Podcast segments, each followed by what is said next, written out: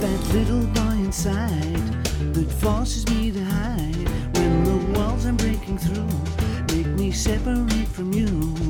When all I wish to do is say that I love you.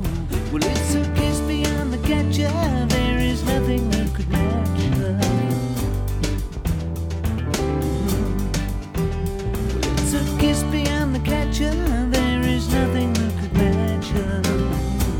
Hello and welcome to episode 1776 of Effectively Wild, a baseball podcast from Fangraphs presented by our Patreon supporters. I am Ben Lindbergh of The Ringer, not joined today as I usually am by Meg Rowley of Fangraphs. Meg is traveling for Thanksgiving. I have an almost eight week old baby at home, so I am not traveling for Thanksgiving, and therefore I am with you today.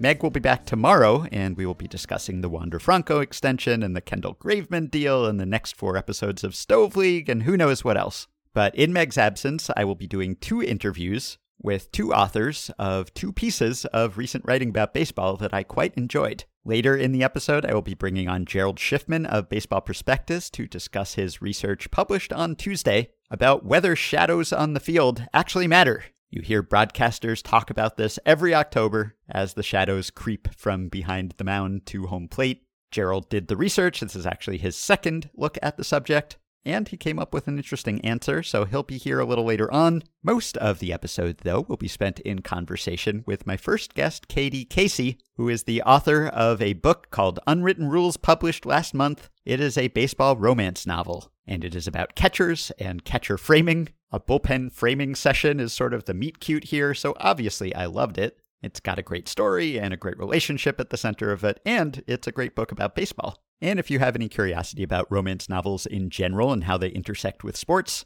this will be a great introduction to that topic. So let's get going.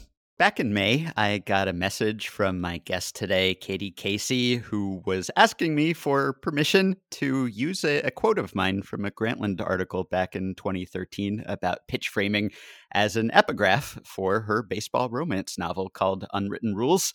And I was flattered. I'm a big epigraph guy, love using an epigraph have never been used as an epigraph previously to my knowledge. So I was flattered. And after reading the book, I am even more honored to be associated with it in some small way because it is a great book. So, Katie, thank you very much for using that quote.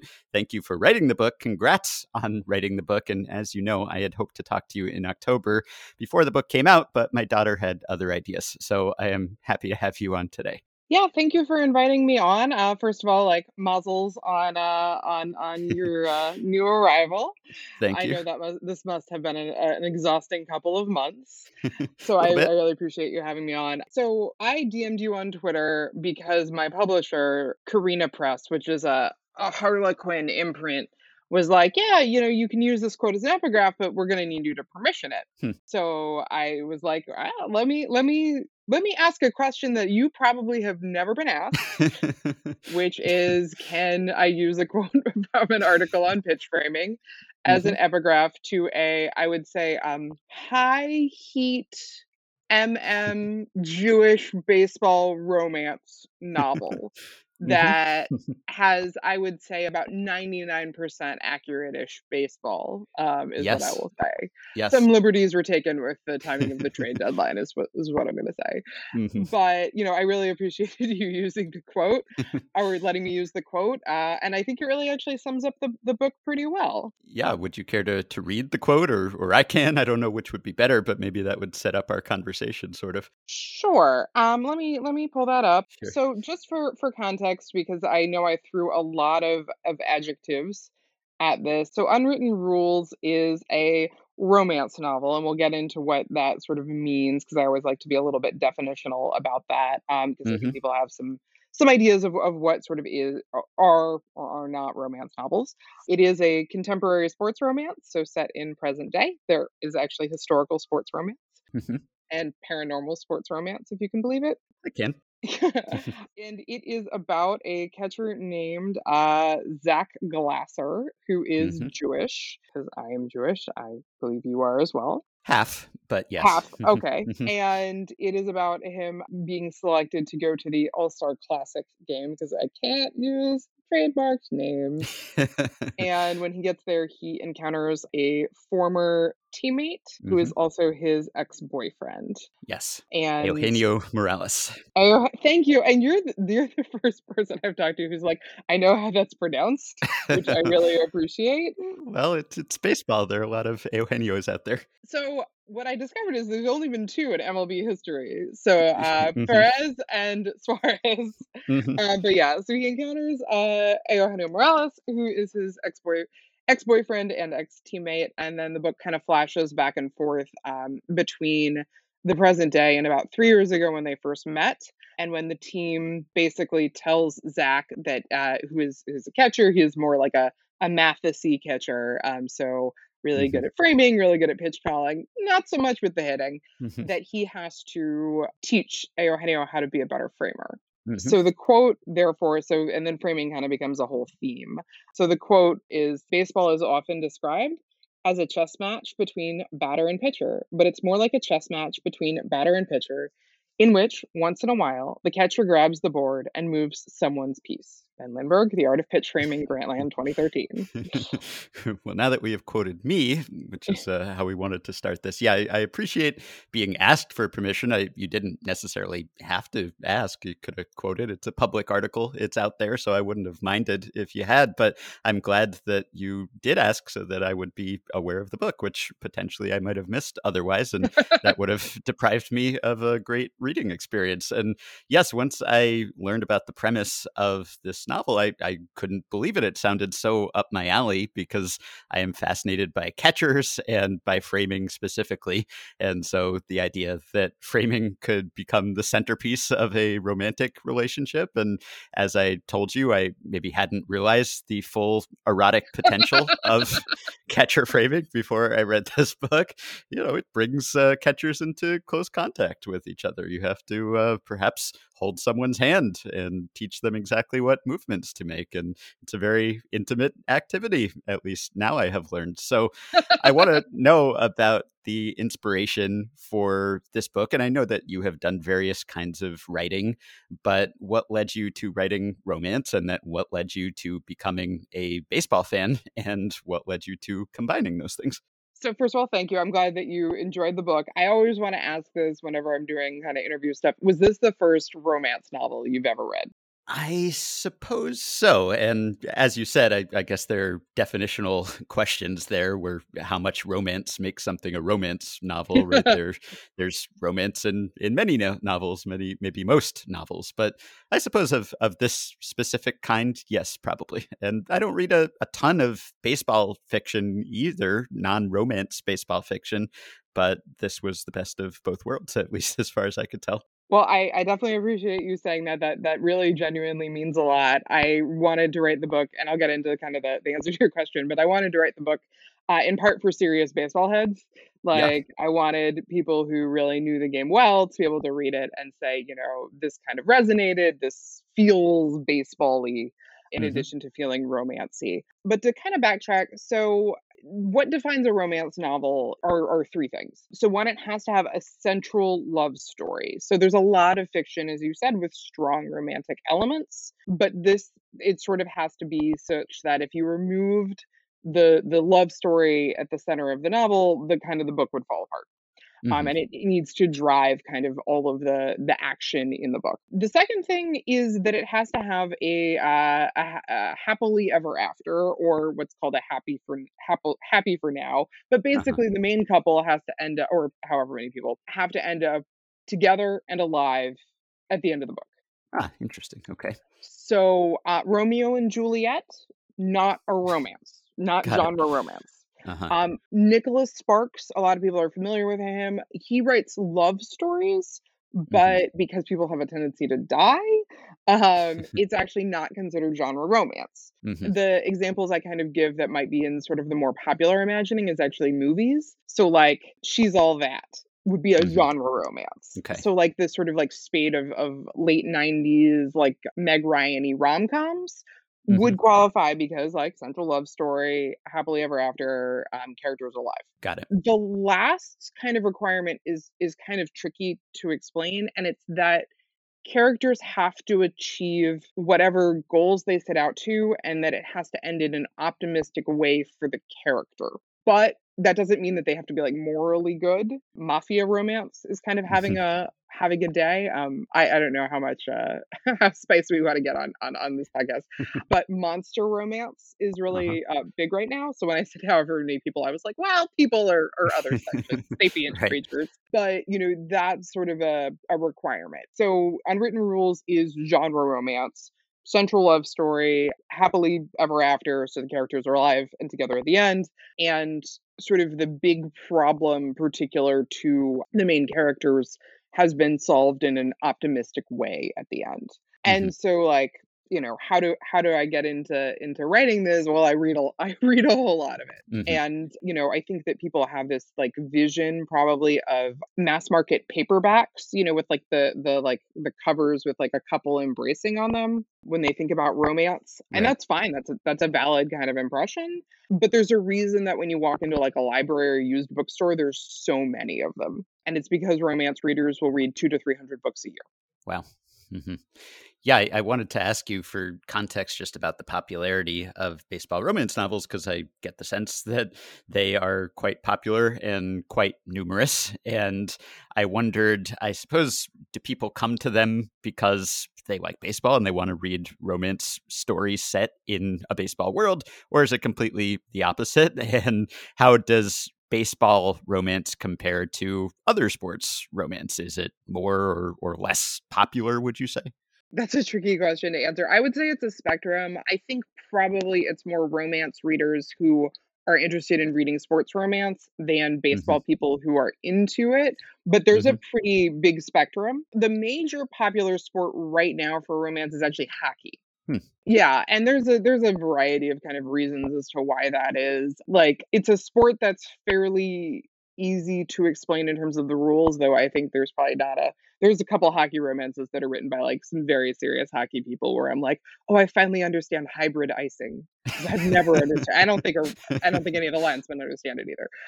But you know, there's some there's some pretty serious ones. There's one that's uh, called goalie interference. That's actually like the equivalent of of my book in terms of like talking about you know instead of people learning how to frame pitches, it's like goalies learning like new sort of blocking techniques Mhm. but gets really pretty seriously into detail about it. But there's a lot that that are certainly, um, I would say, more accessible, maybe less baseball or less hockey focused. You know, and and I don't want to kind of to knock those in any way because I've read a lot of them, um, and I've enjoyed a lot of them. Um, so it's just sort of a spectrum in, in sort of who the audience is, with uh, compassion and respect to to Bailey who does Foolish Baseball, Mhm. whose stuff I adore Mhm. you know, he posted on Twitter sort of like a screenshot of um, the top baseball books on Goodreads, and it's all romance novels. Mhm. And I was like, yeah, I mean, that particular author probably sells between 100 and 500 books a day. Wow. Yeah. And so I was like, you know, that's sort of the the way the way that it kind of functions. The popularity, it's the largest sector of fiction, like fiction books that get sold in in the US for sure. Um it's not a majority, but it's a really healthy plurality. Mhm. So, you know, it's it's an industry. It's baseball is obviously a pretty big industry, but it's it's a more than billion dollar industry. And for books, that's kind of a, a big amount of money Yes, it is. publishing plays with a lot of money, but like baseball plays obviously with a little bit more than that. Yes, clearly I am writing in the wrong genre, it seems. But I wanted to ask about your own baseball background because you have contributed to Baseball Prospectus and Fangraphs slash the Hardball Times, etc. I mean, you are a, a hardcore, extremely online baseball fan and writer and podcaster. So, as I understand it, this was not a, a lifelong love for you necessarily. You you came to it at a, a certain point and obviously fully embraced it and became an expert in it. So, how did that happen for you? Yeah, I think it's a spectrum of like sometimes you just kind of trip and fall into things. Um, and when I get into something, I just like re- like I really get into stuff. So I grew up in the in the DC. I grew up in DC, um, and so in in the city. And DC obviously did not have a baseball team until 2005. You know, they had it before, but I was born in the 80s, so you know, Mhm. there's that. So I mostly went to like some O's games growing up. Periodically rah rah Cal Ripken during his sort of streak of stuff, which was cool. And then I went to college in Pittsburgh and got to see the um, the early 2000s Pirates, which really inspired somebody yeah. to become a fan of Who wouldn't very become a big baseball fan, right? At the ball, like I love the cheap beer, I love the pierogies, but the on-field product, you know, left some stuff to be desired. Yes. So I moved back to, to DC kind of after college. Um, and then actually, uh, my sister is the world expert probably on the 2006 to 2011 nationals. Uh-huh. like for real. She once accosted ish slash fangirled uh, Willie Harris at a minor league baseball game in Montana. she was like, I loved when you were a national. And he's like, I don't remember being a national so like like I I want to I want to contextualize. She has a hat signed by Ryan Church. Oh wow!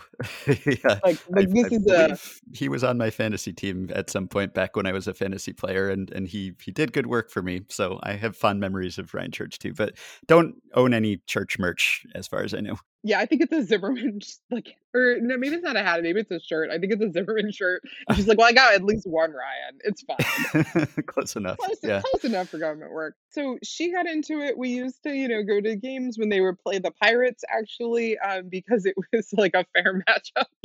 Um, and it was like, well, they have like a chance of winning if we go to see them play spectacularly bad teams at like RFK, which is, you know, one of the worst stadiums in the world.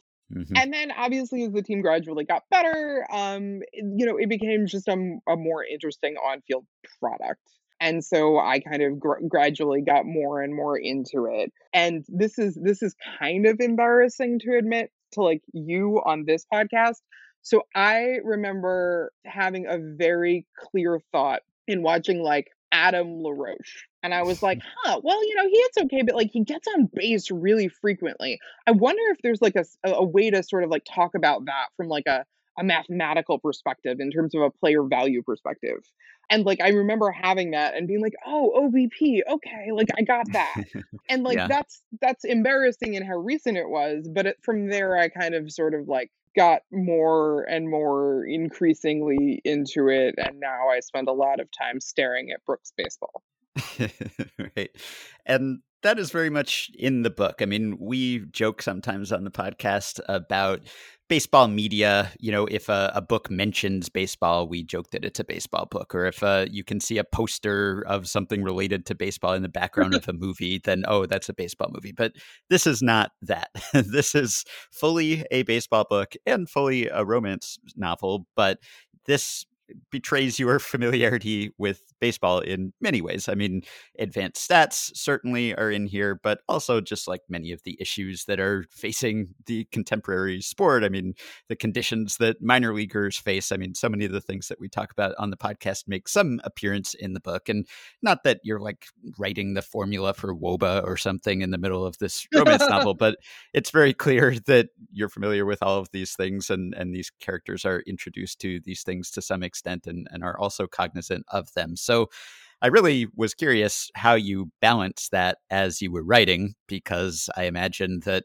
maybe some baseball fans would be coming to it for the baseball more so than the romance, and some romance fans would be coming to it for the romance more so than the baseball. And you don't want to turn either off entirely. So, how did you and your editor and publisher decide the proper balance between depth and detail and really making this uh, a true to life baseball story without sort of distracting from the main narrative mm-hmm. and and the relationship between these two characters yeah, so I think, like as you said, there there is definitely a balance. The working title of the book was "Pitch Framing and Other Lies." Um, my mm-hmm. agent, who is wonderful, and she's a she's a sports person. She lives in near Atlanta, um, and so she's like excitedly emailing me at like midnight when they won the when they won the World Series.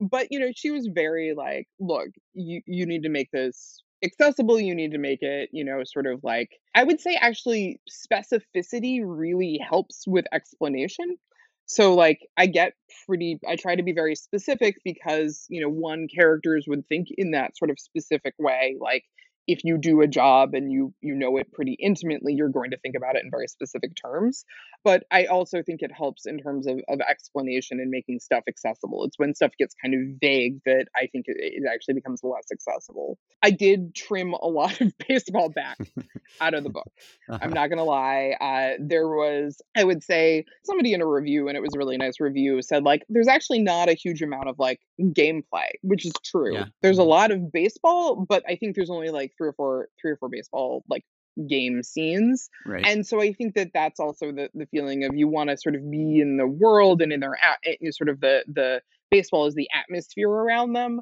um, but it's not exactly like the same way that a sports movie would have a lot of gameplay scenes that sort of sort of culminated championship. Mm-hmm. You know, and it, as you said, the other thing about the book is, you know, it's called Unwritten Rules for a reason. I would say I brought a lot of I love Little B baseball a whole lot. Mm-hmm. I love the sport. I will watch it. I, you know, love that that Lead On is now available on MLB TV mm-hmm. and will sort of like I will watch baseball reruns. Like it's sort of that level of stuff. But I have a lot of and a lot of people have a lot of criticisms of the way that MLB, you know, sort of an organized baseball with a capital B runs.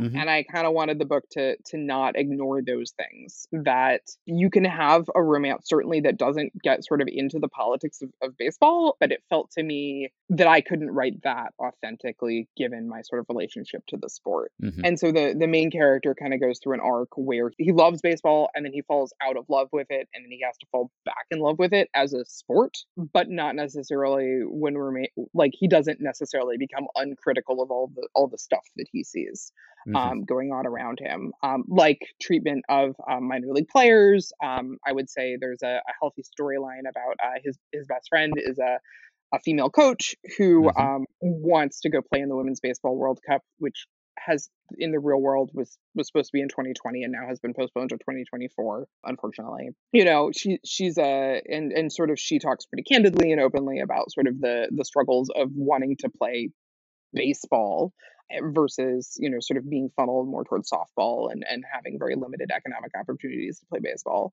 And so i wanted to have that all kind of be in that conversation because you know it's for me hard to ignore those things. Mm-hmm and I think really kind of shape the way hope hopefully ish that actual baseball players somewhat operate. Mm-hmm. that that you know it's it's different. It's one thing to go out and play but it's also another thing to sort of acknowledge the the political context in which in which the game operates. You know and in terms of the balance i i don't want to underestimate there's a lot of smooching in this book. It is a high heat romance novel. Um yes. my father read it and i was like please don't please, you're a 70 something year old man. I would prefer if you did not read this because I would like to have a conversation with you at some point without shrinking under a table. You mm-hmm. know, but it does I think I my hope is that it kind of balances the the love story with baseball with the love story between two people. Yeah. And we talk all the time about non romance baseball media, whether it's TV shows or movies or books or what have you, where something sounds our alarm as baseball experts or self professed experts that something seems factually off. Oh, this isn't the way it works. And sometimes that's intentional, but sometimes you get the sense that it's just not, that they just didn't care about the accuracy and they made some sort of mistake. That really never happened when I was reading Unwritten Rules. I, I guess there are only a couple times where something deviates from the way baseball actually works. And, and you mentioned that that's done for story purposes, really, that the timing of the trade deadline. And I suppose another thing that happens after the trade deadline when our two characters are playing for two different teams in the same city and uh, often you have those teams playing in that same city at the same time, which uh, is important for story purposes so that these characters can actually be together. Whereas in real life, usually one of those teams is home and the other is on the road at any given time, unless they are playing each other. So that's an example, I guess, of something where I thought, oh, well, in real life, they, they would probably not be in the same place at the same time right now. But for story purposes, of course, you have to have them actually be together at this point. So there are a couple cases, I guess, where you took some liberties, but for for good reasons.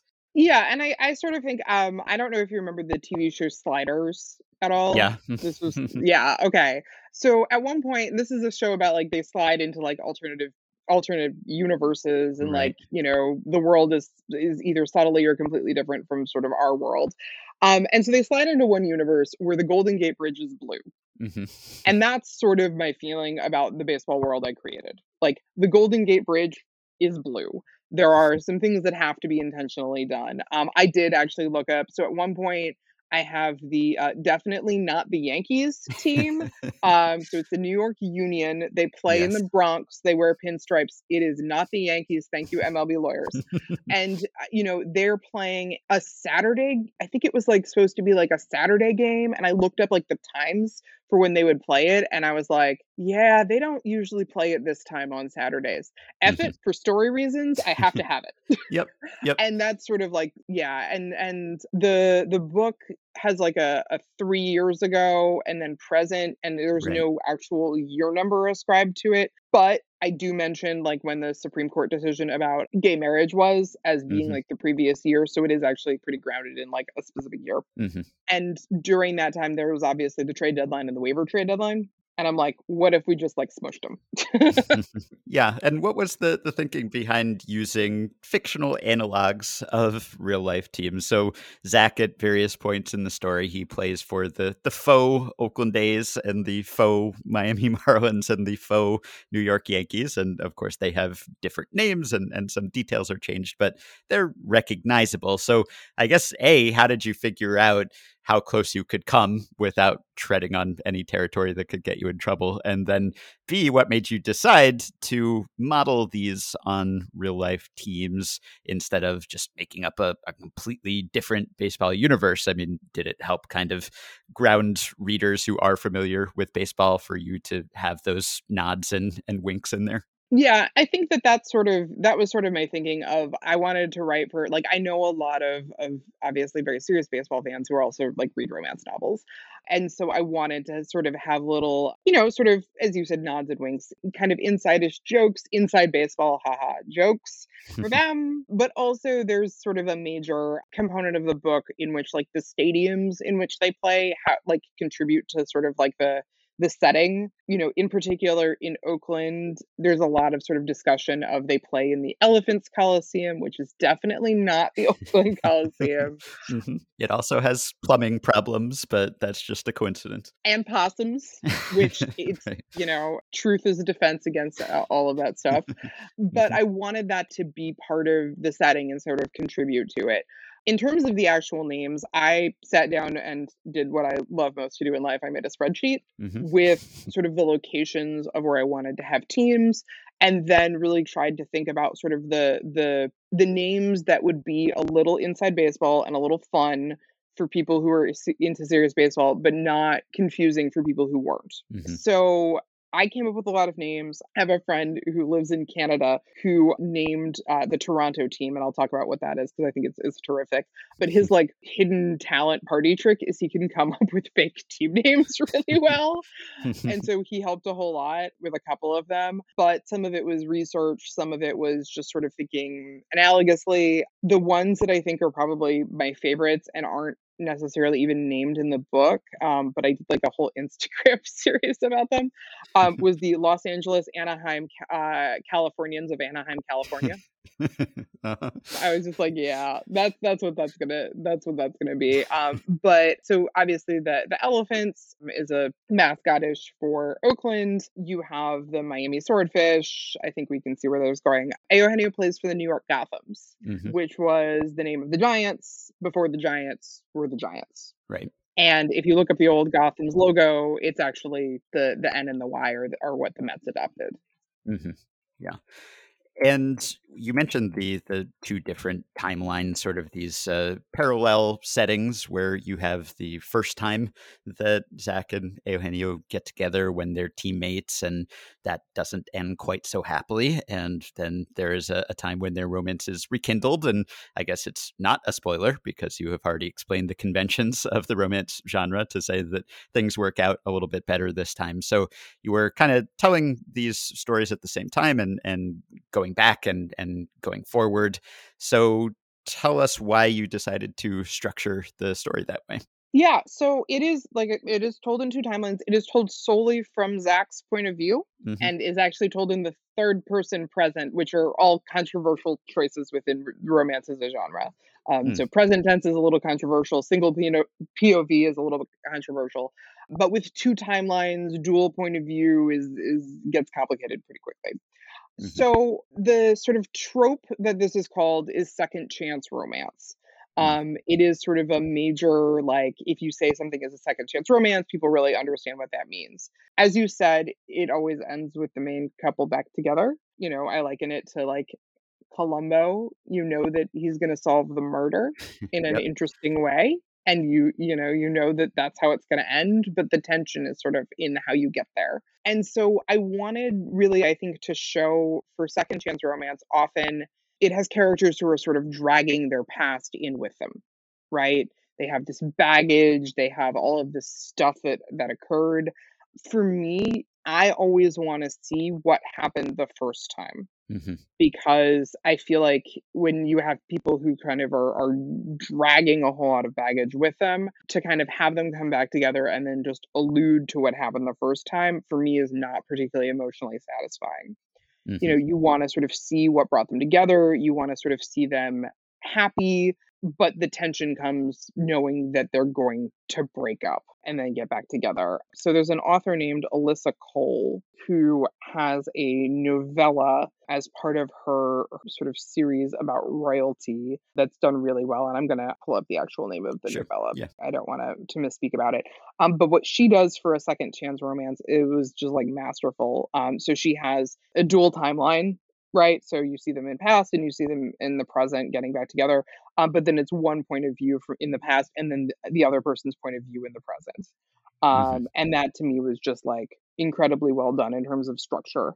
Um, and anytime somebody does anything kind of interesting in terms of structure or in terms of kind of playing around with you know sort of how how the book can work knowing that you know how it's going to end up to me is Mhm. always just like really really cool and interesting to read um so that novella is called once ghosted twice shy and Uh-huh. if you know you are into if you are trying to get into romance and need to know where to start alyssa cole is a great is a great person to start with um you know she she writes these like tributes to new york city that i'm just like can i just frame this? But like there's just like sort of because you have this end that is assured you can be very playful with structure. And not to give too much away, but basically the, the conflict in the relationship comes from the fact that Eugenio is more open about his orientation. He has told some teammates he is more willing to share this with the world, whereas Zach is uh, extremely unwilling to let anyone into this secret that he is keeping. And he is worried about sharing it with his family. He is worried about sharing it with his team. He is worried about what that would mean for his baseball career. And so they are both bringing a, a lot of baggage and history to this relationship. And of course, I, I'm sure that you have brought some of your own personal history to the story in various ways. So, as a, a queer person, as a Jewish person, can you say how much your own experience informed the story and, and the attitude of Zach? Yeah, so Zach, to kind of give his his fictional background, um, he grew up in uh, a neighborhood right outside Baltimore called Pikesville, which is a um, like super Jewish area right outside Baltimore. Um, and the reason that you have these sort of like Jewish areas in various neighborhoods, particularly on the East Coast, actually has to do with like the history of housing covenants and things like that. I grew up in a in a very similar neighborhood in DC Mhm. so really sort of that that feeling of growing up kind of in community like that is something that I definitely wanted to bring though I did not grow up in Pikesville. Mhm. His family, you know, is observant. He himself doesn't like keep kosher particularly. Um, Mhm. but he's observant in kind of other ways. Um, so he is Jewish. There's discussion of a, a ketubah, which is like a it's a marriage contract, but that's sort of, I think, like overselling it a little bit. It, it is a contract, and people, you know, do still get them. but it's it's sort of a declaration, uh, like a, a, a love declaration document is what I will say, Mhm. written in Aramaic. So he sort of values that. He's very like close to his family and like really, you know, cares about what they what they think about him, and he cares about like pleasing his parents and making them proud.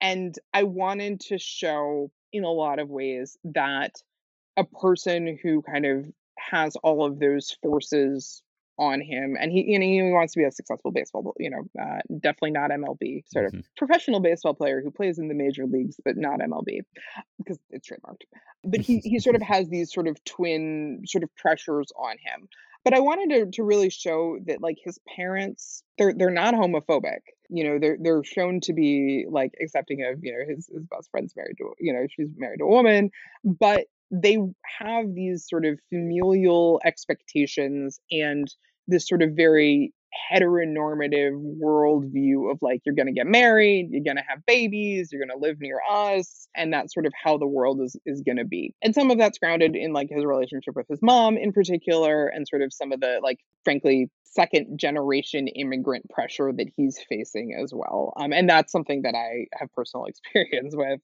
And so that's sort of the perspective I wanted to take.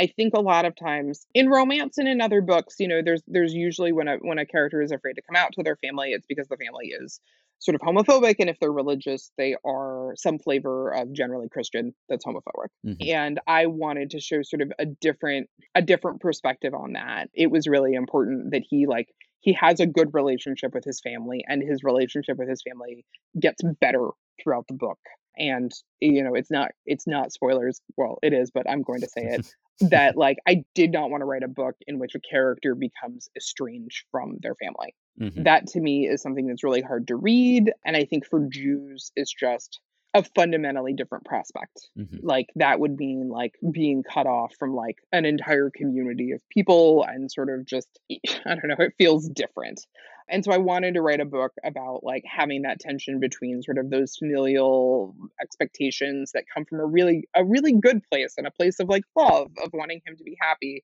with the fact that that baseball has a lot of structural homophobia. Hmm And I wanted to ask about that because I guess some people might read this and and urge Zach to to come out and be more open. And again, I guess this isn't quite set in the present day, but close enough that uh, some people reading this might feel Eugenio's frustration and say, Zach, come on, people will be accepting of this. But of course, you know, the NBA, NFL, NHL, recently high level men's soccer have all had active players publicly come out that still hasn't happened in MLB. And I wonder whether you think there's anything about MLB or about baseball in general that has erected, I guess, higher barriers to this or that has made it less welcoming, less accepting. Is that a source of of great frustration for you as as a baseball fan, as a queer person that that hasn't happened yet in MLB still in 2021? Yeah, I, I mean, I think it's it's it's a complicated history, obviously. So you have Glenn Burke, and baseball did not treat Glenn Burke well. Mhm. You know, he's he's traded from the Dodgers for being gay. He's run out of Oakland for being gay. You know, he ends up obviously living in poverty, um, and then eventually dying of of HIV complications.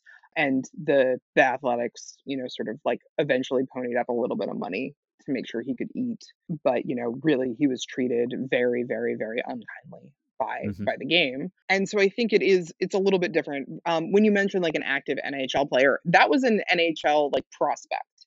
Um, Yes, he's a high level prospect, but like Mhm. there's never been an a former ML or a former NHL player, as far as I know, to who has come out. You know, there've been players who've played sort of in the AHL um, and various sort of like European teams and stuff like that, or who have been like in this case a, an active prospect. So I think it's it's not totally different. I think that that MLB really has that history of of Burke and sort of how he was he was treated just i mean like that's something for which baseball needs to to do more have more accountability about right Mhm. um that they'll celebrate the invention of the high five but not necessarily say like we did this because he was gay and we did this probably because he was you know because he was both black and gay Mhm. and we treated him in just ways that that future players that has to inform sort of their their thinking about all of this um, and that's not super speculative because i think um, billy bean mentions that in his memoir as well because um, he, he played under Lasorda. And so, you know, I think that that is sort of like a known history.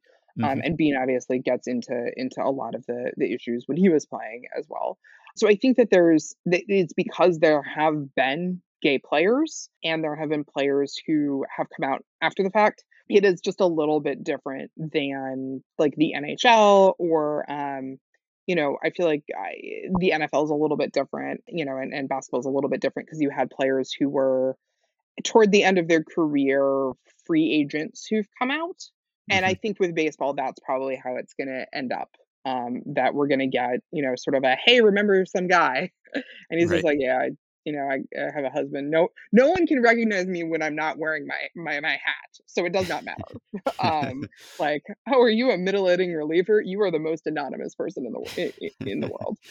but at the same time, I think that that's that's how it's going to function. There was a, a minor leaguer who was actually retiring um, who came out as bi like a couple yes. of weeks ago. Mm-hmm. And you know, I know that obviously on the on the stoppers you all had like uh, a gay pitcher, mm-hmm. and then uh, there have been a like a handful of other folks as well. But yeah. I I think that's where we're going to end up. You know, MLB talks out of both sides of its mouth about these things. You know, I think that that there's a lot of like you know the nationals have night out there's a lot of like pride events or i think that the yankees do like a stonewall commemoration and stuff like that but there's also chick-fil-a on the foul poles mm-hmm. and so like they're they're happy to take queer people's money on pride night but they're also happy to take money from a company that is explicitly homophobic right. on the other side of it and i think that that any player has to see those sort of contradictions and have that shape sort of like how much they want to tell the world and how much the world really like deserves to know. Mm-hmm. Yeah, I wondered because there hasn't been a, a, real life equivalent of your story that we know about, of course. I wondered whether you had any hesitation about depicting teammates who were in a relationship with each other, just because, you know, I, I guess that one of the maybe the the homophobic fears uh, about having a, a, player come out is you know I would be uncomfortable sharing a, a, locker room or you know showering near this person who you know is uh, attracted to to people of my sex or something. It's almost like the sort of sexist attitude about women reporters being allowed in the clubhouse when when that first became a thing. You know, oh, this is where I change. This is my personal space, and to allow someone of of the opposite sex into this inner sanctum that would be uncomfortable for for both of us and there would be inevitable attraction etc and this is something that i think we thought about pitch i don't know whether you watch pitch mm-hmm. but uh, but meg and I, I think we were both kind of rooting against there being a romance between the pitcher protagonist and catcher co-character just because I guess partly just because you know it, it seemed kind of a nice exception to the cliche of of characters kind of constantly having a will they or won't they in, in TV, but also because you know Ginny Baker, the the main character of that series, she has a, a no dating players policy. You know, she's I guess worried about how it would look, and and so it it seemed like you know are they going to go there, and ultimately they went there, and so I wonder whether you had any hesitation about going there as opposed to having players, you know, be in a relationship with someone who's not in baseball, let's say, which would still be something that, you know, players have have not been comfortable coming out about yet. So I just wonder whether there were any extra considerations or, or sensitivity just because of that setup. Yeah, and I want to say I really liked Pitch. Um, the episode where she ends up in, at that party in like the swimming pool is uh, just like a great episode of television for how mm-hmm. it's structured. I think that it suffered a little bit from trying to like explain non-baseball baseball things to a non-baseball audience, and then also like serve serious baseball folks and it was just hitting its stride when it got canceled. Yeah. So, you know, if anybody out there is listening, I would love another season where it's like, you know, just just a little bit more. I also, you know, I I think that some of the the, the stuff about like w- women playing and well and I don't even say women, like non-cis men playing um often really is, you know, the first, the only, etc., etc., etc., versus like just focusing on non-cis men playing baseball like mm-hmm. as a as a community and a history and a you know maybe it's because i'm sitting under like a Racine Belles poster and an estrellas cubanas poster but like that's sort of where i'm at mm-hmm. going back to your your actual question though so i think at one point you mentioned like you just kind of want to be like, Zach, get it together. it's intentional. Um, mm-hmm. he, you know, I, I was like, men would rather sign with bottom scraping Miami baseball teams than go to therapy.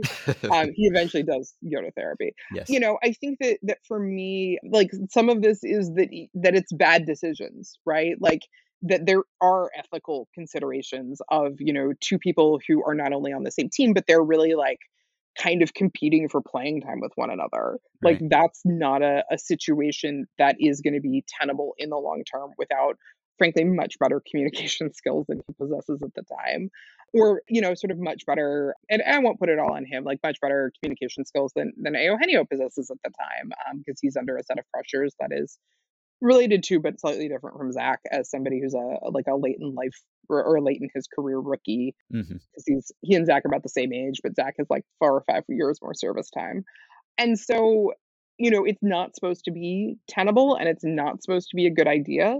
And so i wanted to kind of show that because of the the sort of considerations of them competing against one another of the team taking an affront to zach arguing for a higher and receiving a higher salary in arbitration and therefore cutting his playing time mm-hmm. in sort of as a retaliatory measure and sort of him having that versus Eugenio being like, I'm a 28 year old rookie. Like, I just need to do this because mm-hmm. if I don't do this, like, I'm pretty much done. And so that that's sort of the balance. In terms of this sort of teammates thing, I, you know, I tried to kind of be like, look, you know, there's a certain point where if you're if you're around people who use their bodies to make a living, bodies become furniture to a certain extent right? Mm-hmm. I think I, at one point I said like, you know, it's about as ero- erotic as an elbow.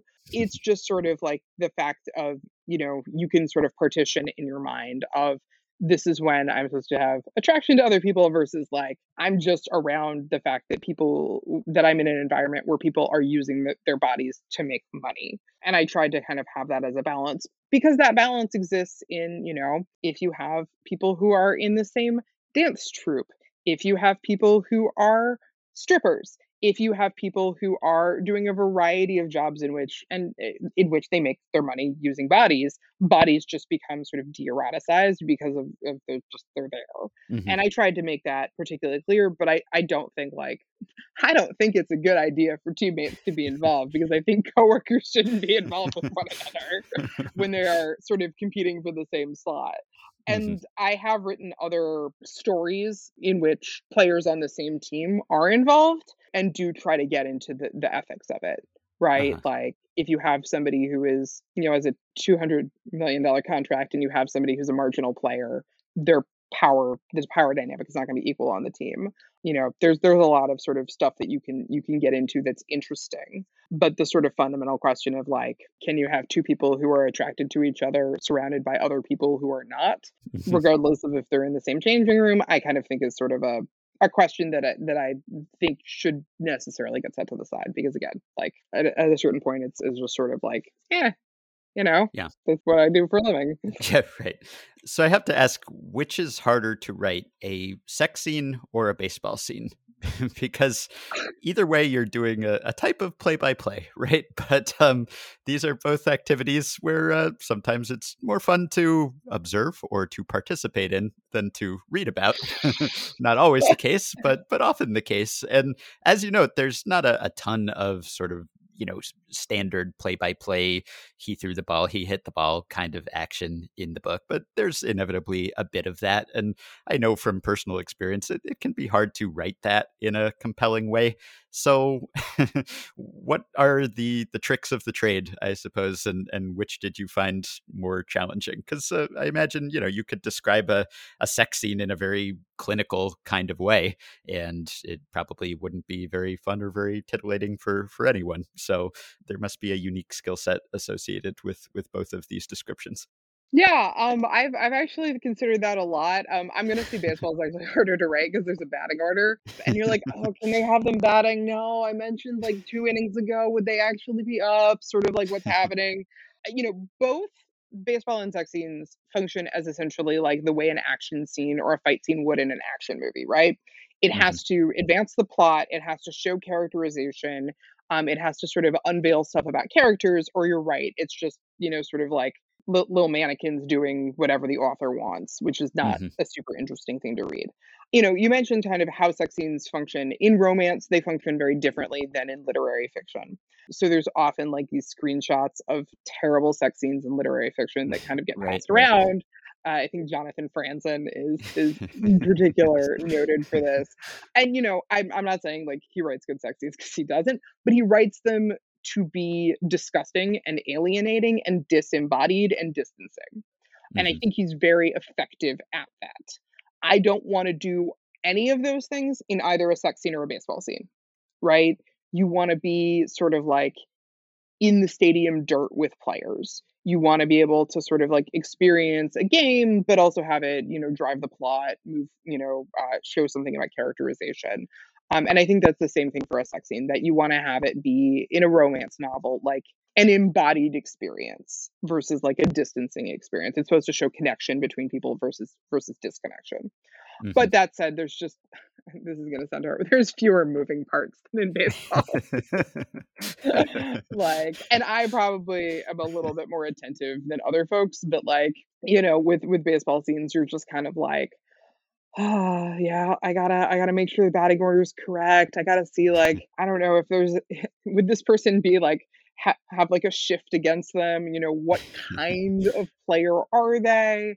Hmm um and so there's there's some thought into it. Um the the baseball scene i'm probably the most fond of in the book is actually just like maybe even the simplest but talks a lot about sort of like tunneling and commit point as Yep. a little being a little bit metaphorical for where he i- where zach is emotionally but in order to do that you have to be able to like get him into the batter's box and you know have a pitcher who's throwing stuff against him and you know sort of talk about what that is in order to kind of arrive at that moment. Hmm but uh, you know in terms of like i don't know actual choreography i joke that i should get ball joint dolls um just so like you don't end up with people with like three arms or you know uh improbably like well that's great but they'd probably break something you're like oh yeah that's, that's point And one other process question is about picking a cover because I have found that very difficult with my books. It's not something where the author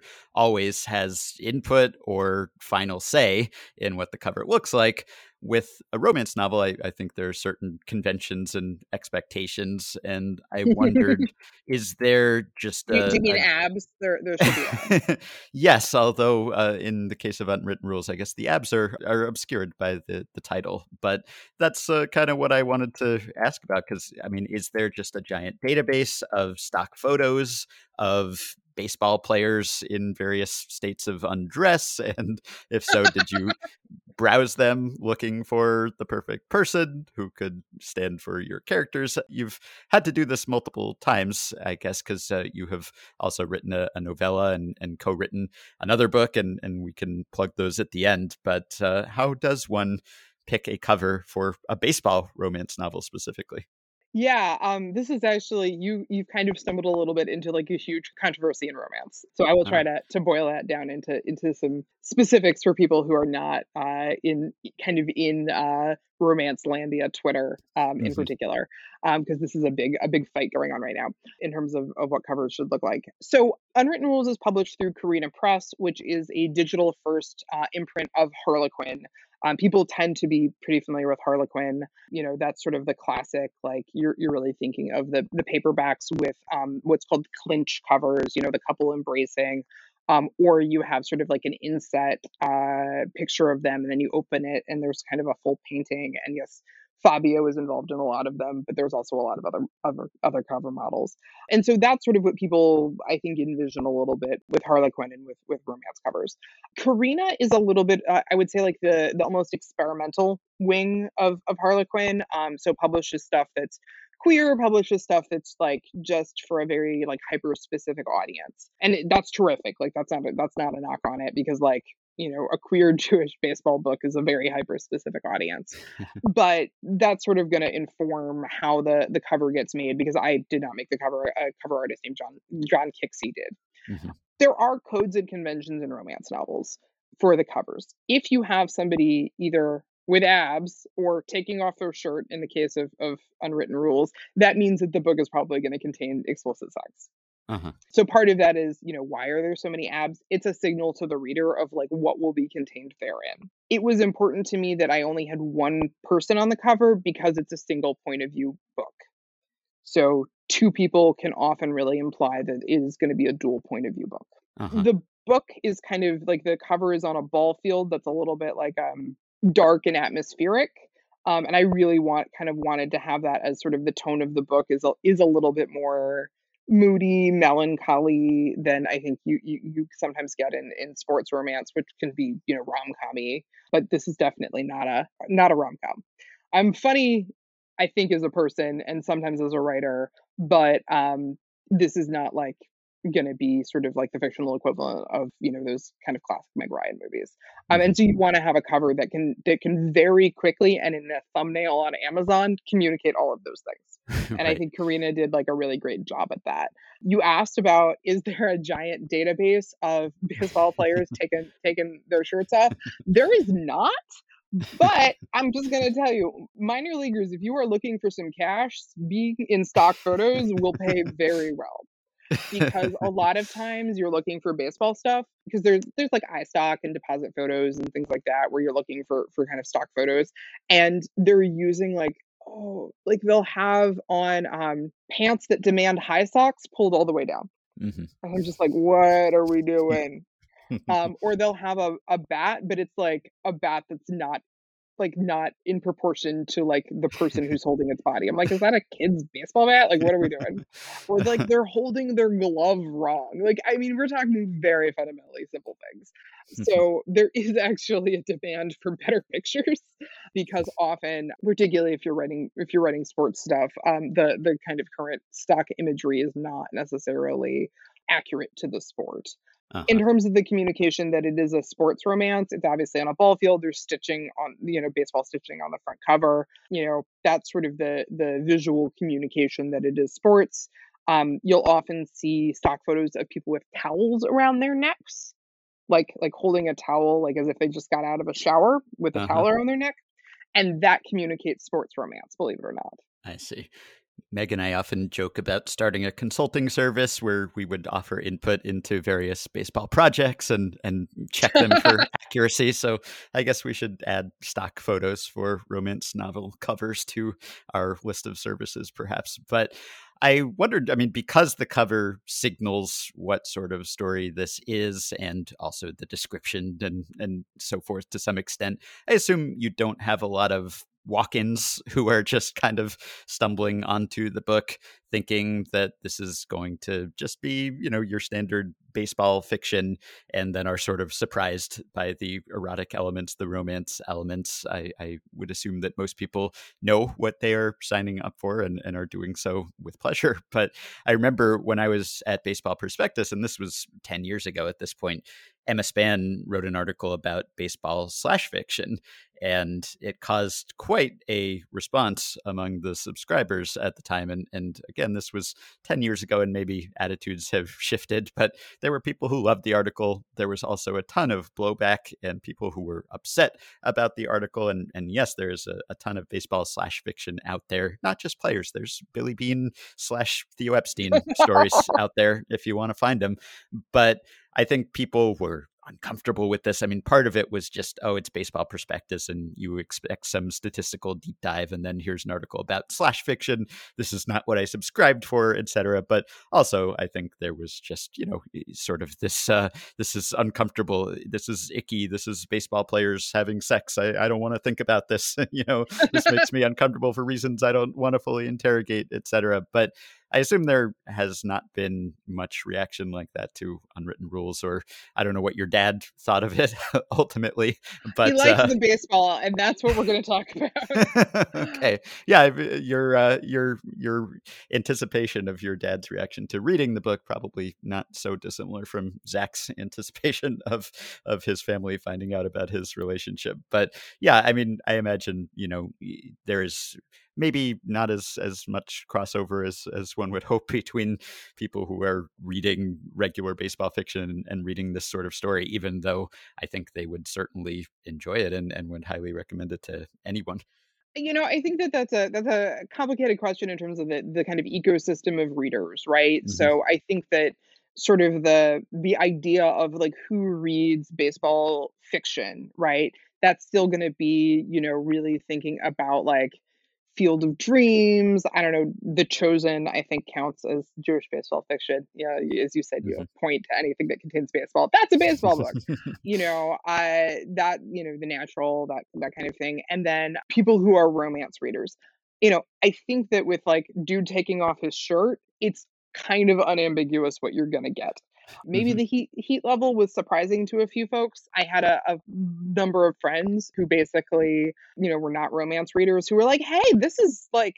I really liked this. Um, and I was like, yeah, it's pretty, it's a little spicy. And they're like, yeah, that's fine, whatever. You know, like it's, mm-hmm. I, I knew what I was signing up for essentially. Yeah. And so you, I think, you know, I do try to get some crossover that way. I think the the greater surprise was from people who are readers of sports romance who are not necessarily into the sports uh-huh. who were like, "Oh, this is very sportsy." And I was like, "Yeah, yes. you know, I just want to be very clear. Like, it's sportsy."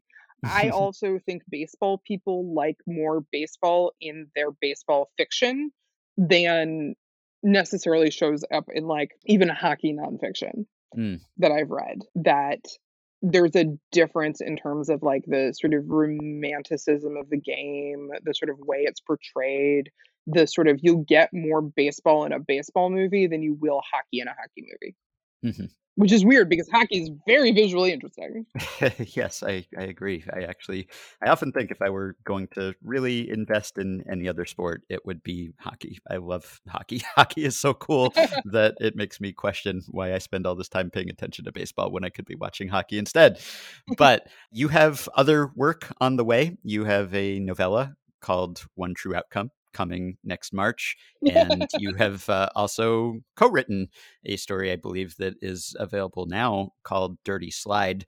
You want to give us a, a quick pitch story summary for those or any other upcoming work?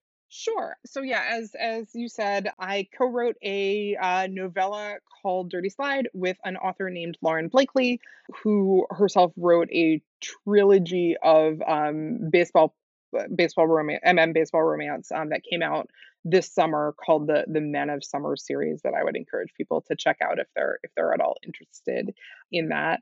She also had some fun with alternative team names, is what I'm going to say. so we co-wrote a novella um, about a you know a player who spikes another player um, during a World Series game, and when uh, Max Fried got his ankle trod upon, I was like, oh my god, no! I was like, life imitates art.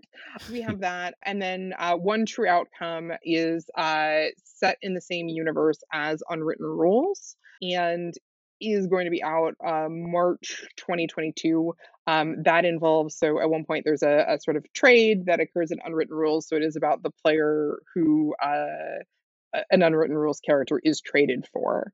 Um, mm-hmm. Sort of their their story and kind of gets into um, there's always there's always a, a there's always a catcher in, in my, my, story. So one of them is a catcher, and so is MM baseball romance um, has a lot of the same I would say similar themes to Unwritten Rules, but is obviously um, a set of different stories.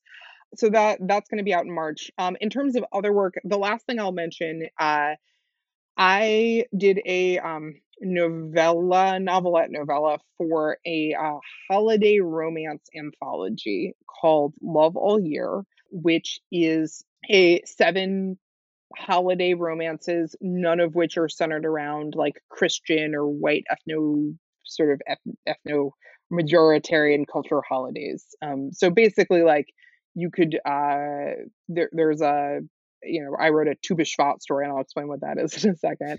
and but there's also like they've had Juneteenth stories, they've had um, uh, Kwanzaa stories, they've had stories set around other Jewish holidays. So the the novelette I wrote for that is called The Koufax Curse, and is about two baseball players who re- who uh, reunite at spring training. One of whom has newly signed to the other one's team.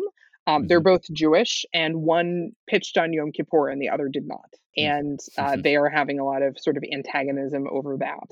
And they reunite uh, at spring training and during a holiday that's uh, called Tu B'Shvat, which is essentially Jewish Arbor Day is the best way to put it, but has some some religious components. And so it's what happens when they when they come back together, um, and the team is like, go go work yourselves out, Mhm. and sort of how they they balance that and balance some of the stuff about you know uh, pressures on Jewish players in particular to play um, on holidays and at specific times, which I think still exists to a certain extent.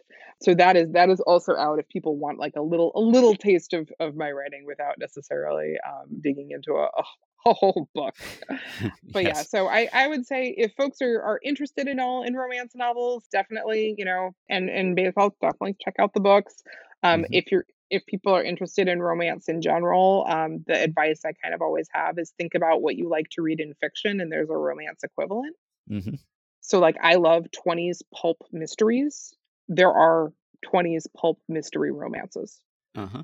So, you know, I would say if people are, are listening and going, "Hey, this this sounds kind of cool," just think about like kind of what you want to read, and then and then find the romance equivalent, and that's always a good starting point. So, where can people find Unwritten Rules and your other romance writing or non romance writing, if you want to plug that, or yourself on social media, etc.? And I know the big ballot that came out on Monday that everyone was talking about the Reads Rainbow Awards nominees in the adult romance category. Unwritten Rules is nominated, so you can go vote for it now. But anything you want to plug or direct people to have at it? Sure. So I am at Katie Casey. So at K D the letters Casey uh, writes at Twitter, Instagram, somewhat on Facebook, and then uh, my website is katiecaseyWrites.com. If you subscribe to my newsletter, I will send you a free 8,000 word short story about, you guessed it, baseball players and they kiss. So uh, if, again, people want a little taste of, of my writing for free, I would say definitely check that out. As you said, that was the ballot that everyone was talking about Yes. on Monday, right? Mhm. Like that is, it's a controversial ballot. I know there's going to be a lot of like wailing and gnashing of teeth about it. In seriousness, this is a, a blog called Reads Rainbow who do incredible work on talking about queer fiction generally. So not just romance novels, they talk about sort of queer fiction generally, um, and they they do reviews and sort of thematic recommendations and things like that. And they're they're wonderful folks. Um, and they are doing a an awards ballot for the year. Um, and I was honored to be named among some really really really incredible authors for that. And I would say again, if people are interested in reading romance, just start with their ballot and just read read your way down because it would be a great way to do it. But yeah, if uh, people want to come say hi on Twitter, you know, come come hang out, talk a little romance, talk a little baseball. I'm at uh, Katie Casey Writes. All right. Well, again, I really enjoyed the book. I really recommend it to anyone listening here. And at the very least, like you've given me another argument in the case against robo umps, right? Because uh, you're suppressing romance. If you don't have to teach other catchers framing and, and bring them together, then uh, who knows what kind of romance you you might uh, get in the way of. So there's another argument that I did not anticipate. But again, a whole novel that is sort of centered on catchers and, and framing. I mean, it feels like it was written for me. And uh, if you want to write a sequel at some point, I will be in. So maybe I'm biased because of the epigraph, but again, I'm uh, flattered that you landed on that quote. And congrats again on the book. And it's been a pleasure talking to you. Yeah, thank you for having me on. It's it's really I appreciate the the kind words about the book. I would say, you know, uh, for robo umps, I did some analysis as part of book research that found that the average catcher contributes negative runs to their team. So, but they maybe contribute, you know, a nice love story. So it really balances. All right, let's take a quick break now, and I'll be right back with Gerald Schiffman of Baseball Prospectus to discuss Shadows on the Field.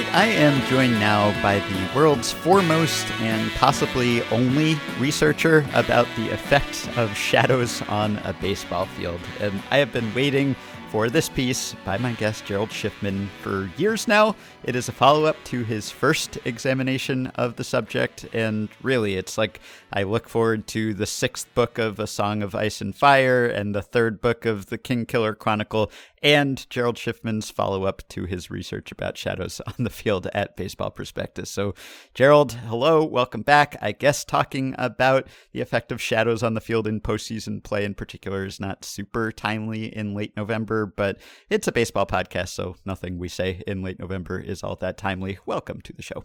Thanks for having me on. That's very uh, high expectations. I hope the piece meets that. it met my expectations, and I'm not sure that anyone else had the same expectations that I did. So I think you're good. But I've been fascinated by the subject for a while because it's just a constant refrain throughout all of October, and not only October, but especially so, where almost every single game, I mean, depends on the start time, of course, but you just constantly hear, oh, the shadows are creeping across the mound, and now they're between the mound and home plate. And you have former players who are now broadcasters who are talking about the effect of this. And no one has ever really studied it in a rigorous way, to my knowledge, other than you. And I guess the reason for that is that it's pretty difficult to study. So tell us a little bit about some of the challenges associated with actually getting an answer to this question. And I guess how you went about it the first time two years ago when you published your, your first examination back in 2019. And that time didn't find anything that really supported the idea that the shadows play an important role. So the first main issue you have to deal with is that you, know, you don't know what the batter actually sees from from pitch to pitch. Yeah. I mean that applies to any analysis. Like you just you just don't have that data. So you have to find some proxy that basically acts as a go between for when the shadows may be an issue. Mm-hmm. And last time I used a combination of the timestamp from PitchFX and StatCast and also attempted to use the sun's position, which you can calculate with like the time and the latitude and longitude of the ballpark. Like you said, I didn't really find any definitive conclusions, you know, supporting these huge effects that we hear about on TV. Mm-hmm. And that was when looking for differences in strikeouts and walks. Mm-hmm. This time I broke things down to the pitch level, tried to find whether in the late afternoon whiffs and chases escalate to a significant degree, and found that they seem to for high spin pitches, which is pretty interesting. Mm-hmm.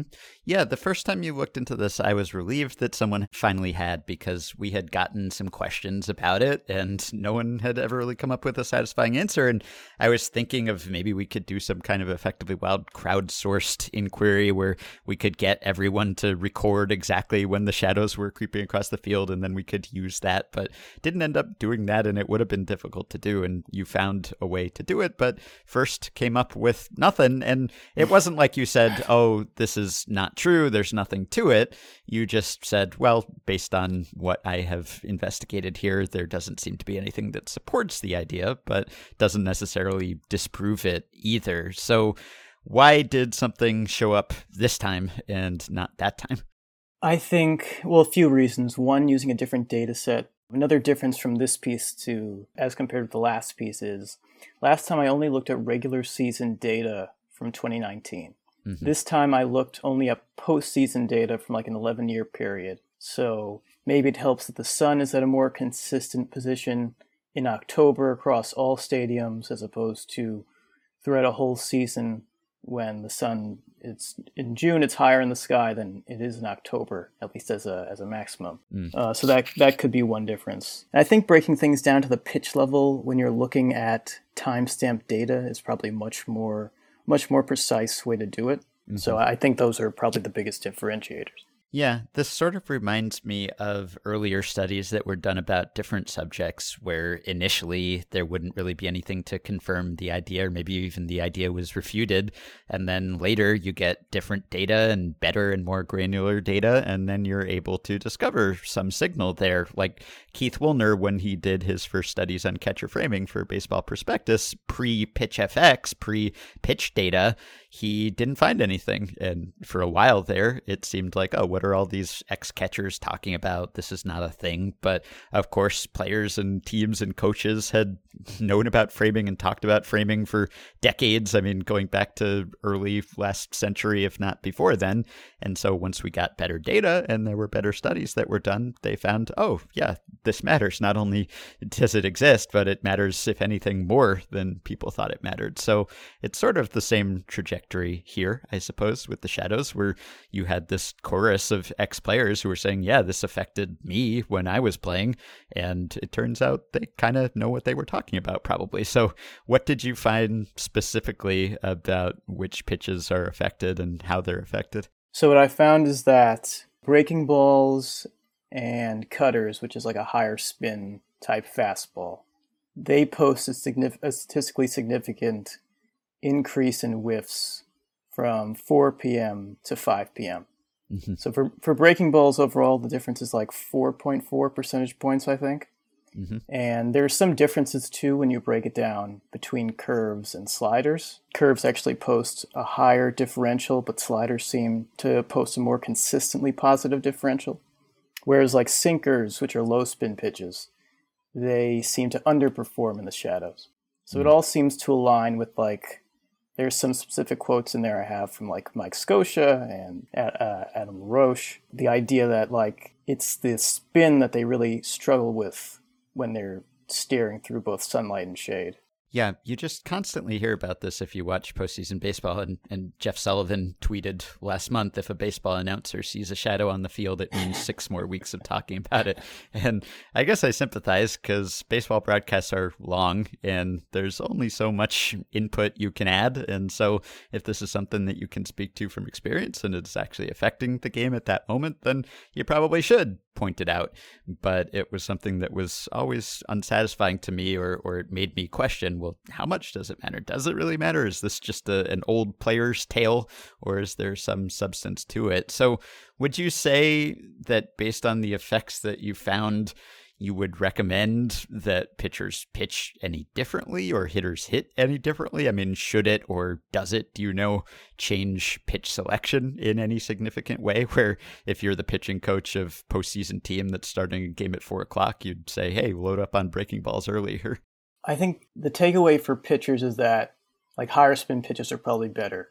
So that would mean more breaking balls, more cutters, especially if they're like particularly high spin versions of those pitches, that may be a good prescription for how to pitch when shadows are present. Mm-hmm. For hitters, I mean, it's hard to say because all they can do is react. I mean, would you want to take more of a gamble and just lay off a slider even though you don't really know exactly where it's going? And mm-hmm. that that's a that's a pretty difficult choice to make. I don't know, but you could. Yeah, you found an effect for whiff rates, but not so much for chase rates, right? Do you have any theory about why the shadows might make you swing through pitches more often, but might not make you more likely to swing at pitches that you should not be swinging at more often? I did wonder if my definition of a chase had something to do with it. So I used BP's uh, called strike probability uh-huh. and basically looked at any pitch that was less than 50 percent no CS rate. So basically, it was more likely to be a ball than a strike. But like one could choose another threshold. What if you looked at only pitches that were very likely to be balls that had a CS rate of under 25%? percent mm hmm Maybe it changes at that point. Mm-hmm. So, based on your findings, do you think announcers talk about this an appropriate amount or still too much or not enough? Like, I'm trying to figure out, like, if this is a significant enough factor that if you were trying to come up with some postseason secret sauce, what helps you win in the playoffs, which has always been a difficult endeavor.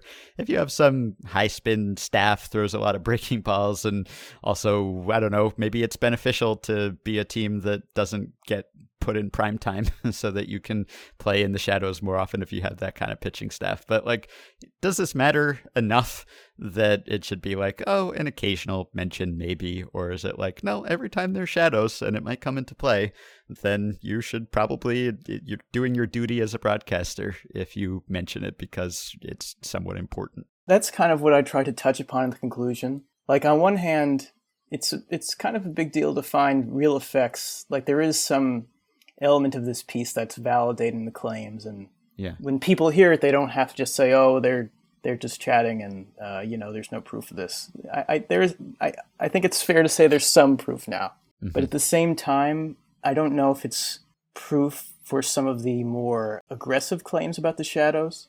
Like sometimes you hear, and this could be hyperbole, like the hitters like literally can't see, and it's very dangerous out there. I mean that that's a that's a pretty big step above the conclu- the uh, the data I found here.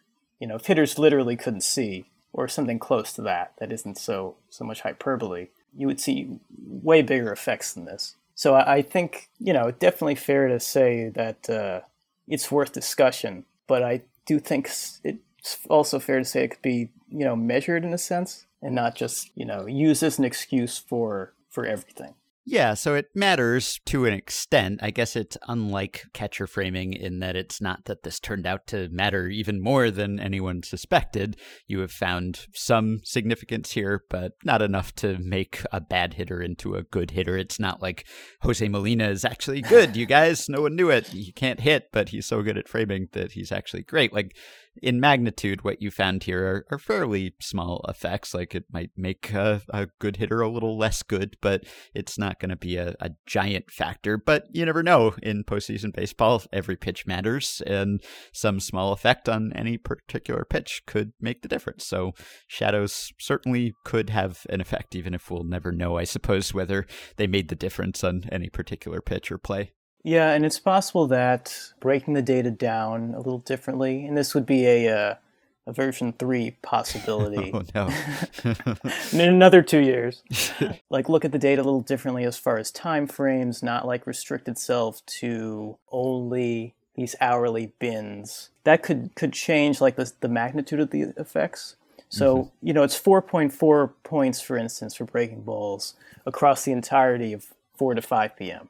You you mm-hmm. got to figure there's some variation at different, like within that that time frame. So mm. that's that's like opportunity for for further research. Yeah, because I guess there's the question of like how long is that sliver of time where the shadows are in exactly the right place to disrupt a hitter? Like Right. it's a matter of minutes potentially, because uh, if the shadows are covering the entire distance between the mound and home plate, maybe it doesn't make a difference. And if uh, they're not covering any part of that, then nothing. But it's just that in between time, and that's not a lot of real estate. So you know, how much time does it take for the shadow to cross sixty feet six inches? I guess is the question.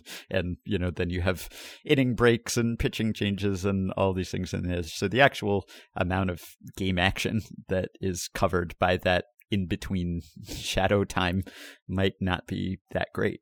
Maybe, maybe. Like for instance, I had um the piece was kind of framed around the one real Shadows game we had this year in the playoffs, the uh, NLCS game 3. And there really was about I would say one inning, and it was a long inning, but it was really one inning when the Shadows were clearly, you know, doing what what uh, Frank Hoare warned of, which was um, part of the path between the mound and the plate was in shadow and part was in sun, Mhm. and um, really did not last too long and it, I'm sure it depends on the the park that the game is being played and it would depend on the time of year for sure. I mean, playoff. If you're restricting your look to playoffs, that's not an issue. But if you're trying to broaden it, then it is. Are you more satisfied with your results this time or the first time? I guess, do you enjoy a good debunking better than confirming something? Because uh, both can be fun, and, and broadcasters just say so many things about baseball that they give writers a lot of material to work with. And I know your colleague Rob Mains at Baseball Prospectus does a lot of articles that are inspired by something a broadcaster said, and then you check it out. And generally, I take a trust but verify approach with broadcaster ex player comments. Often, obviously, they know what they're talking about, and we can learn a lot from them. And sometimes they might be exaggerating or they might be misremembering some details. I mean, often when you go back, like Rob Neyer often does, and you look at the specific circumstances of a story that a player remembers from some point in their career, you'll find, oh, actually, there never was a game where this guy pitched and it took place in that park. And so maybe they're kind of conflating multiple games, or maybe they're dressing something up because it makes a better story, which can be okay in some cases. But would you rather debunk this and be able to say every time time a broadcaster brings this up, no, this is nonsense. They don't know what they're talking about? Or would you rather say, no, there's actually something to this, and it's just that now we have some evidence for the fact? Well, it's important that I stay objective, but I was uh, I was prepared based on the first piece to for this to be a debunking. Yeah. I was actually surprised to find significant effects. Mm-hmm. But I mean, now that those are in hand, I'm happy to have found them, honestly yeah, I think it's nice when the ex players and the, the analysts who never played at that level can kind of come together and find the same effect and, and back up something that the other said. So I enjoyed this, and I guess now my wait will start again. So this is uh, potentially a trilogy of Shadows research. So hopefully it will be out before the winds of winter, but we will see. So next time, I, I guess uh, you'll just dive even deeper, and who knows what data will be available by then in bigger samples and all of that. But next time we get to October, or don't even have to wait until October, and some broadcaster trusts this out again, hopefully they can cite you and your research and say, hey, Gerald Schiffman at Baseball Prospectus actually looked into this and backed it up a little bit. But if not, at least we know that it is out there. So I'd encourage everyone to go read this. I will link to it on the show page as always. And check out Gerald's work in general. He does a lot of great research at Baseball Prospectus, not just about shadows. and you can find him at G Schiffman on Twitter.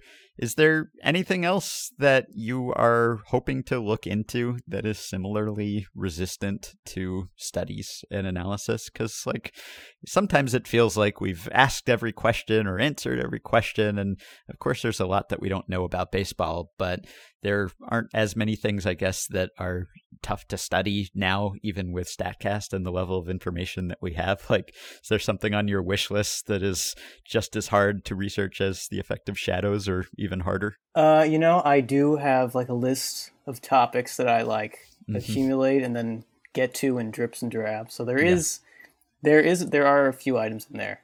Mm-hmm. Offhand, I just don't know. Okay. All right. So stay tuned. I know I will. Thank you, Jared, for this long awaited article, long awaited by me, and conversation as well. Thanks for having me on, Ben. Okay, that will do it for today. Thanks, as always, for listening. As mentioned, Meg will be back tomorrow for one final pre Thanksgiving episode on Stove League and the Hot Stove League. In the meantime, you can support Effectively Wild on Patreon by going to patreon.com slash effectivelywild. Depending on your tier of support, you can get access to Patreon exclusive monthly AMA episodes, which we will start publishing next week, and the Effectively Wild patron only Discord group.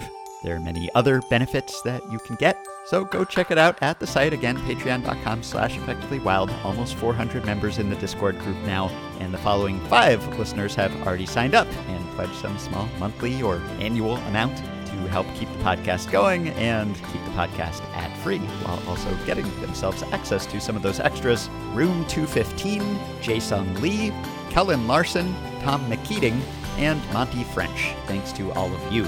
You can rate, review, and subscribe to Effectively Wild on iTunes and Spotify and other podcast platforms. Keep your questions and comments for me and Meg coming via email at podcast@fangraphs.com or via the Patreon messaging system if you are a supporter. You can join our Facebook group at facebook.com slash group slash effectively wild. You can follow Effectively Wild on Twitter at EWPod or discuss the show on Reddit. There's an Effectively Wild subreddit Thanks to Dylan Higgins for his editing and production assistance. And we will be back with one more episode this week very soon. Talk to you then.